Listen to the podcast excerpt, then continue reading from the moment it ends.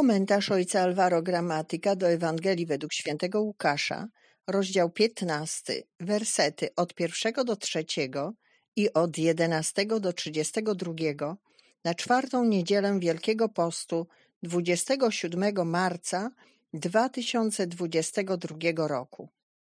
Zbliżali się do niego wszyscy celnicy i grzesznicy, aby go słuchać. Na to szemrali faryzeusze i uczeni w piśmie. Ten przyjmuje grzeszników i jada z nimi. Opowiedział im wtedy następującą przypowieść. Pewien człowiek miał dwóch synów. Młodszy z nich rzekł do ojca: Ojcze, daj mi część majątku, która na mnie przypada. Podzielił więc majątek między nich. Niedługo potem młodszy syn, zabrawszy wszystko, odjechał w dalekie strony i tam roztrwonił swój majątek, żyjąc rozrzutnie. A gdy wszystko wydał, nastał ciężki głód w owej krainie i on sam zaczął cierpieć niedostatek.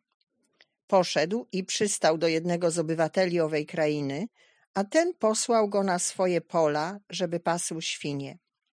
Pragnął on napełnić swój żołądek strąkami, którymi żywiły się świnie, lecz nikt mu ich nie dawał.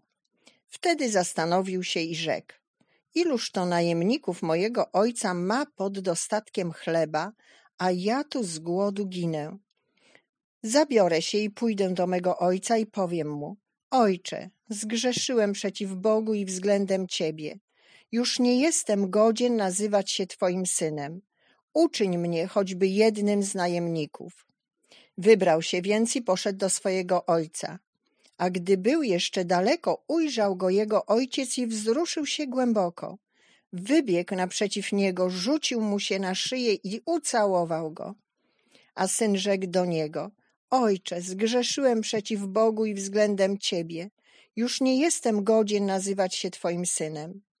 Lecz ojciec rzekł do swoich sług: Przynieście szybko najlepszą szatę i ubierzcie go, Dajcie mu też pierścień na rękę i sandały na nogi.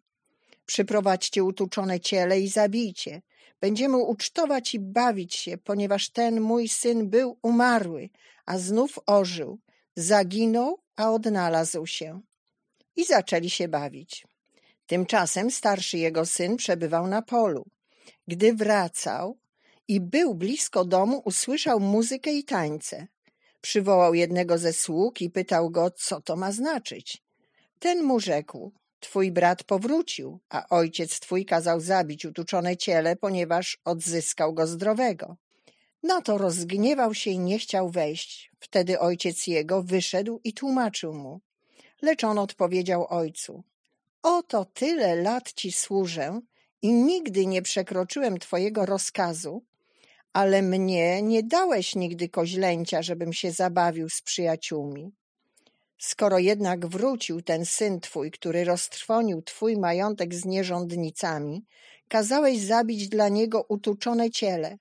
Lecz on mu znowu odpowiedział, moje dziecko, ty zawsze jesteś przy mnie i wszystko moje do ciebie należy, a trzeba się weselić i cieszyć z tego, że ten brat twój był umarły, a znów ożył, zaginął, a odnalazł się.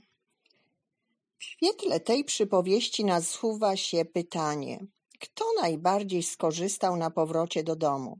Syn czy ojciec? Na pewno syn, bo odzyskał wszystko, co miał przedtem. Ale jeśli przyjrzymy się dobrze temu fragmentowi, wydaje się, że to ojciec skorzystał najwięcej. Wydaje się bowiem, że centrum przypowieści nie jest syn, ani wyraźne przebaczenie ojca, ale radość ojca. Kiedy Jezus opowiada tę przypowieść, myśli o Bogu. Jest to reinterpretacja całego nurtu proroczego, który zawsze głosił silną miłość Boga do tego stopnia, że Bóg jest utożsamiany z matką, która nie zapomina o swoich dzieciach i z oblubieńcem Izraela, który raduje się swoją oblubienicą. W ten sposób Jezus dopełnia tego, co już zostało zapisane w pierwszym testamencie.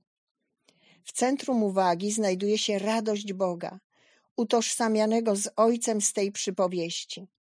Młodszy syn prosi ojca o część majątku, która mu przypada. Ojciec podzielił swój majątek między dwóch synów. Tekst jest o wiele szerszy i odnosi się do ojca, który dzieli między nich swoje życie. Połowa życia ojca odchodzi. Syn zabiera mu połowę życia. Na poziomie ludzkim jest zrozumiałe, że kiedy matka lub ojciec traci dziecko, traci połowę życia. Czuje, że czegoś brakuje, traci całą radość, entuzjazm. Taka interpretacja wynika również z faktu, że gdy tylko syn odchodzi, ojciec potrafi robić wyłącznie jedno.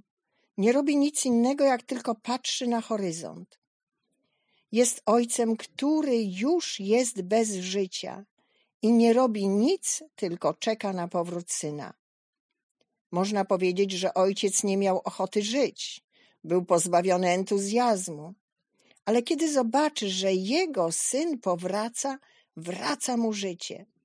To prawda, że syn prosi go o przebaczenie, ale to przebaczenie jest oczywiste. Dlatego przebaczenie nie jest w centrum uwagi, ponieważ ojciec nie pozwala mu nawet prosić o przebaczenie. Jest tak przejęty powrotem syna, że wraca mu życie, wybiega na spotkanie, rzuca mu się na szyję, całuje go. Z ojca, który był na wpół martwy, staje się ojcem pełnym radości i świętuje. Potwierdzają to słudzy, którzy mówią starszemu bratu. Twój brat jest tutaj, twój ojciec odzyskał go całego i zdrowego. Centrum stanowi zawsze ojciec, który odzyskał syna całego i zdrowego, który przywrócił mu wolę życia. Ośmielam się powiedzieć, że Bóg potrzebuje nas do radości. Oczywiście potrzebujemy Boga, ale Bóg potrzebuje nas, bo bez nas jest smutny. Bóg zrobi wszystko, by dać nam niebo. Wyobraź sobie Boga w niebie smutnego z powodu braku kogoś. Taka jest logika miłości. Nie ma ojca bez syna. Jeśli usuniesz syna, nie będzie ojca. Bóg może nam tylko przebaczyć, inaczej straciłby nas wszystkich. Za każdym razem, gdy wracamy do Boga, uszczęśliwiamy Boga, ponieważ kiedy ktoś powraca, Bóg znowu zaczyna się radować. Proszenie o przebaczenie jest słuszne, ale równie obowiązkowe i priorytetowe jest nauczenie się mówić Bogu: Kocham Cię, dobrze mi z Tobą, chcę być z Tobą, bez Ciebie, Panie, umrę.